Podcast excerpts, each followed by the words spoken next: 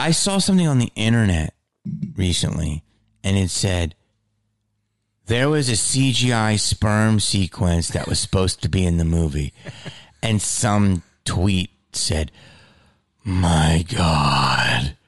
So it wasn't in the movie, right? No. Okay, so this is what I'm saying. I don't know what was in the movie and what wasn't in the movie, but my first instinct was when I saw the movie. Here, here's when I knew we were in trouble. I knew we were in trouble early because you're making that movie was a whole other ball of wax, which is going to be a whole series of podcasts we could talk about. But uh, when we had our Sunday, we had our Sunday premiere at the Grove. and when it's a daytime premiere, it's not good. And I'm sitting there and I'll never forget it, Larry. I'm in the movie theater, my whole family's there. And they've come up with premieres with me before, before when movies work, movies don't work, or when they didn't even know what the movie would work, you know, but because they're not like us, you know what I mean? But they're like, okay, they know when the crowd works. No crowd seems to like Right. it. Um, I just remember how loud the movie was, how discombobulated it was, and how just literally it was like an anvil. It was like smash, smash, smash, smash. Just throw the fucking kitchen sink at it. Add another sound effect. Add so all the beautiful, beautiful. First, the first shot of this movie is Scorsese, dude. Like you did the longest tracking shot in a family action adventure. I mean, it's so long. And then all of the time, the time we took with that silver orb and ILM to make it so they they were as precise as you were, as as you were with with with the exact shot that you wanted, with me with the exact joke I wanted, with Greg with the exact, you know, aperture and structure of the picture he wanted. ILM was just it was like we were making five movies because there are five different departments. They were just as as precise with with their techno t- t- the technicians of it. They wanted it perfect. And when the final product came, it chopped all of us up. Yeah.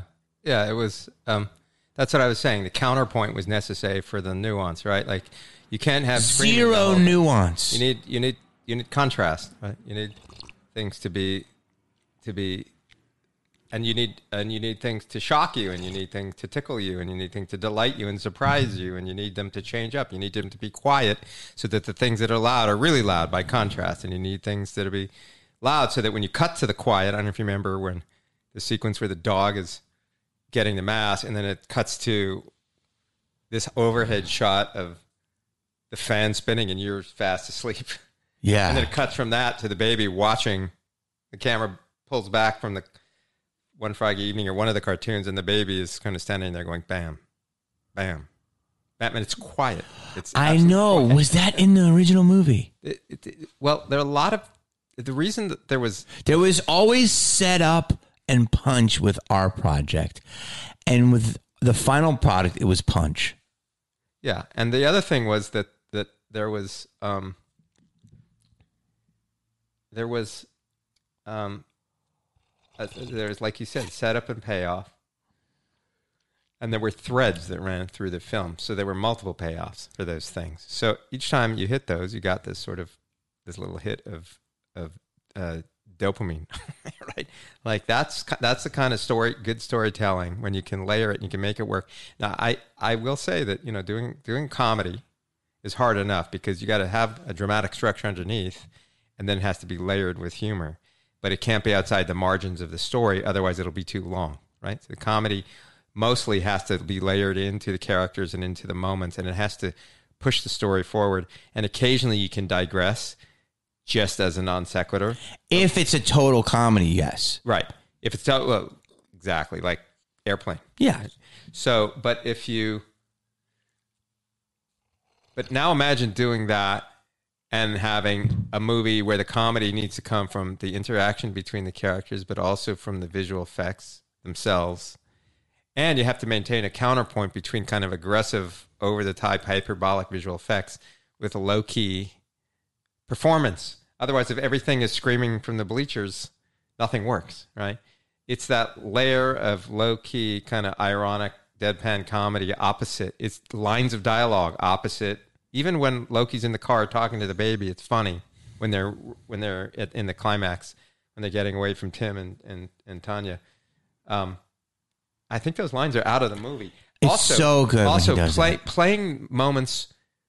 Um, there was a there was a a sort of a um, I want to say there was sort of a mischievous, almost diabolical aspect to Loki's humor that wasn't in the film. I don't think. Do you remember when Loki, um, when when Tim is worried and it's, it's really dramatic? Where's the baby? And he runs. Camera pushes into the crib, and he turns the baby over, and it's got Loki's face. He says, "Guess who?" Now, in the movie, what isn't all there is what's in this cut, which is he then backs up in terror and he gets tapped on the shoulder and he turns around and there's Loki again and he's a businessman with a slick back hair. He looks like Alec Baldwin from Glengarry Glen Ross or something. He's got like this thousand dollar suit on and this beautiful tie. And he's like, he high fives Tim. and Tim kind of instinctively high fives him back, even though he's just seen his baby with Loki's face and he's absolutely terrified. And then all of a sudden, all these fingers tap him, right? Tap, tap Tim. Mm-hmm. And then he hears Tim and he's freaking out. Ah, Tim. He looks through his eyes and you cut to, and there's Tonya in the doorway now. And it's not Loki anymore in the doorway where you just saw Loki a half a second ago.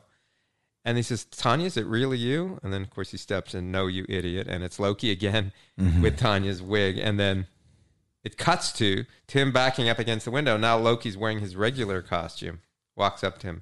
Now, in the in the studio release, it said, "Quiz, uh, bro, I'm a god. I can shapeshift. I can morph. I can change, make stuff from nothingness. Please, quit being a douche." Right? And it's kind of funny because it's kind of a counterpoint line. I think in the movie it's like, "Quit being a knucklehead." Right? Well, knucklehead isn't funny, right? Especially since none of that plays to to a kid's audience. It's maybe scary instead of scary, funny, right? I recently watched. Did you ever see Dead Alive? You ever see Peter Jackson's? No, that's like his first thing. That's thing. the most insane. By the way, Dead Alive is. If you've never seen it, you should watch it. It is Peter Jackson's first movie. He did it before The Frighteners, before Heavenly Creatures. I know it's supposed to be insane. It's so insane that it's beyond insane. And actually, there's a couple of things in the del- deleted scenes in Son of the Mask that aren't as insane as Dead Alive, but approach it. But anyway, I'm the writing my horror, thoughts. the horror comedy aspect of it kind of doesn't play, especially if you when you cut back on like repetition for the sake of creating a sense of insanity, like uh, inspired lunacy yes. if you then cut the repetition out, which is escalating, right, right? Repetition with escalation in the comedy. In that moment, for example, what I described to you with Loki, where it's shocking and funny and crazy and it builds. When you cut that in half, it's none of those three things. and then it's just weird, but weird not in a good way. And our movie was weird. Yeah. I'm just thinking about But your but your gut reaction is that was an entertaining movie. Is that basically it? oh, a lot more than that, Larry. Okay. I'm thinking of life life things. I'm thinking of like, you know, because making that movie was a very, very I, it was the most I would I mean, dude, I've you know, look at my walls. I've got some great ones here. And I've also had, you know, ones you never heard of. Right. and you know making that movie was i would say the most all-encompassing piece of entertainment i ever done Right. i used every part of my creativity from writing to acting to singing to dancing to working out to learning to box to you know stunts and having john help me out so much and then learning how to work with animals and children and then uh, learning how to you know just the, the just the hammer scene at the end with Alan was just so good. It was exactly how you pitched to me in that room that day. And you're like, it's gonna be, psh, psh. and I was like, oh my god, this is like so pristine, so beautiful.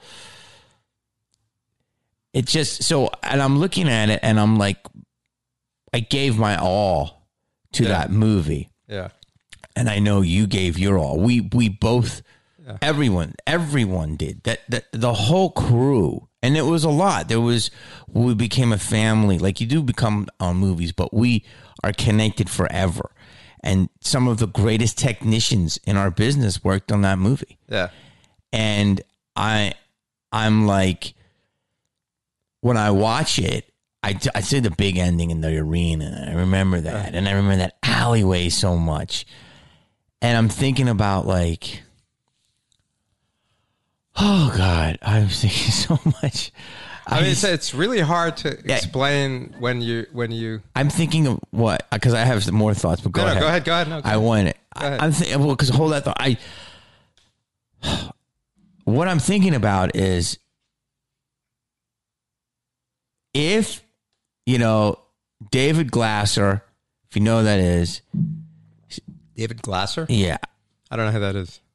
he's one of the biggest producers in town, and Sorry. he's good. No, he's known him a long time. He, you know, he did a lot of big movies, but he was one of the producers on Django.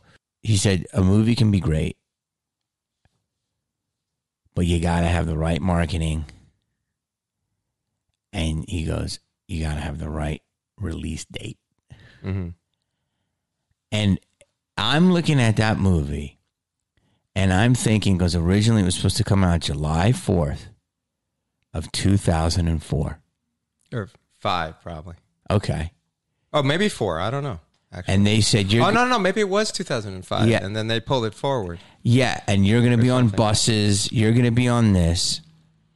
And had, and that summer, their big summer movie was Wedding Crashers, which could have been, which was a great movie. Great movie. And it was a big broad comedy and those guys get the cover of rolling stone. And our movie gets but that also could have been a springtime huge comedy or early summer comedy. Yeah. they still could have had another huge special effects ah, see. comedy. They dump us in early So you think- you february think and Wedding- bradley cooper's born jamie kennedy dies. Yeah, I remember. I remember Bob Shaye. And I'm thinking about this, and then please say that. I'm thinking about how that is our audition tape for early Marvel or DC. Yeah. No, it does have the feeling of a of a Marvel, Hundred like a, like, of a, co- a danger, but like not too bent- dangerous. A bent Marvel. Yes. It could be such a thing, but yeah, and and an homage. It's definitely an homage. That's the other thing. When you watch the movie, this version of the movie, it feels like what bubbles up from the film is a love letter to Chuck Jones. it's a love letter. It's it's Larry. I'm thinking about how I was away for six months. I'm thinking about all the different things we did. I'm thinking about my driver Hans. I'm thinking about you. I'm thinking about the baby. We worked with everything you're not allowed to work with. We did it all in one movie, and we did it. We pulled it off, and and I'm thinking about like you said. You remember Bob Shane saying what? I'm thinking about my stardom that could have been. I'm thinking about I wasn't wrong. Like honest to God, right now you just lifted something from my spirit because I know how many people wanted that movie. And I know how many people were scared of that movie. And when I took that movie, a lot of people thought that was a risk.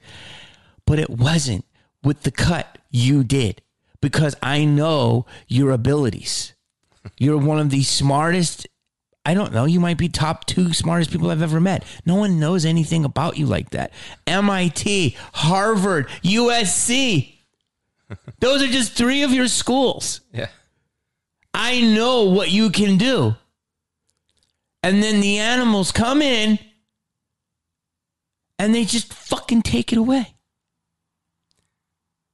I remember hearing the feedback from Bob, who was the chairman of New Line, saying when he saw the first dailies, and it's a scene where Loki is a salesman, vacuum cleaner salesman, and he's like, "It looks like a Tim Burton movie." Now, it, it isn't a Tim Burton movie, but that was his sense of the dailies, and he was so excited apparently and I do have to say we did a we showed a cut to him in this would have been July. So before this was September, the cut that I showed you. It's exactly like Tim Burton. That is there's Tim Burton flavoring. Yeah, he said that, and then I remember somehow the we the opening, the, the setup, and the first act got recut and restructured for a cut that was shown to Bob, and it was missing some. ch- He said it, it doesn't have charm in that first part, and what you saw tonight was not that. It was the version that I think, when I look at it, has charm. I mean, I, I thought between the relationship between you and uh, your character and the character of Tonya, you guys did some improv, and I remember you guys doing it. I remember you talking at those exercises where you react to the other actor and stuff, and all that stuff you guys were doing in rehearsal. That played, and Meisner. and it got it got pulled like th- that those moments where you talk over each other and it feels real and and cute it's all i mean i watched um some romantic comedy recently there were uh, mila kunis and what was it? Justin timberlake 10 years ago uh friends friends with benefits or something like that. I don't remember what the movie was. And they had you know charming good charming moments but but but it let it breathe. The scenes allowed that to breathe. I think the impetus here was get to the kids stuff quickly, where there's a crazy baby fighting a dog, you know, as quickly as you can. And what that what happens there is that you then short change the relationship stuff that gets you more emotionally invested and charmed by their relationship. Why did they want to do that? You know, it was here's the thing. When you make one of these movies, you're not editing the movie, you're editing some crazy pastiche of things which are half done. None of the effects are done. Exactly. It's all hand drawings. You don't know. You have to use your imagination to understand. And nobody ha- when you when you watch something to consider it, it's much better to just let it wash over you, right? Well, you can't let it wash over you. You have to do active thinking to imagine what's supposed to be in this shot and what's supposed to be in that shot and what's supposed to be in that shot. And so you get a movie that's like a checkerboard with holes. It's like it's like a painting with holes all over it. And you have to be smart enough to imagine what's going to be in those holes. Now, when you're the director, that's what your whole job is to imagine that. And, you know, the editor and so forth, but largely the director when you're just watching it to let it wash over you and get a reaction, like, ah, that doesn't work. Oh, that's not fast enough. Oh, that's not good. Well, wait a second. Not, nothing is done. Half of it isn't even done. Mm-hmm. And you're having me abridge things that I know are going to play once they're filled in, but they're not filled in yet. So it's like, get to the point, get to the. And then you end up with this crazy parallel. It's like, um, it's like trying to solve something in parallel versus in series, right? I mean, you're, rather than doing a step by step approach where you can creatively get to the best version, you end up throwing shit against the wall in in parallel because you have to you have a release date that was pulled forward and you also have I, I believe it was I'm not 100% sure about that Jamie but I think it was you could be right and you might have known about that It was supposed to It be was. July 4th. Okay, so then so then it was pulled forward to, to February.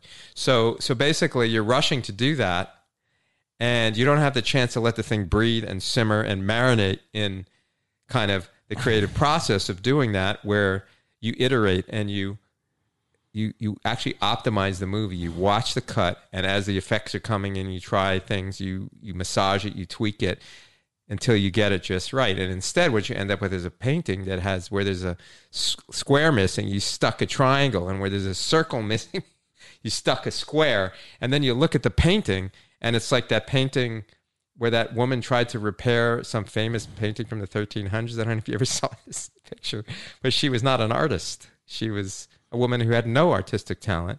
And she was in the church, and one night she tried to repaint like a famous fresco from like, you know, 700 years ago or whatever it was. And it's horrendous. Like you can see it online. It's hysterically funny to see it.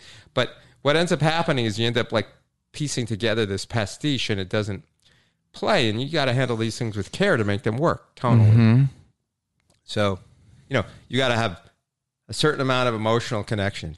You got to have a certain layer of comedy. You have to have irony. I mean, if it's this kind of comedy, you have to have visual effects that are stimulating, but they have to change up in a way that escalate. And you have to have all this stuff. And to build that sort of structure, and it's a structure in time, right? It's a dynamic structure. It changes in time, and to get that right, you know, is a huge, is a tall order.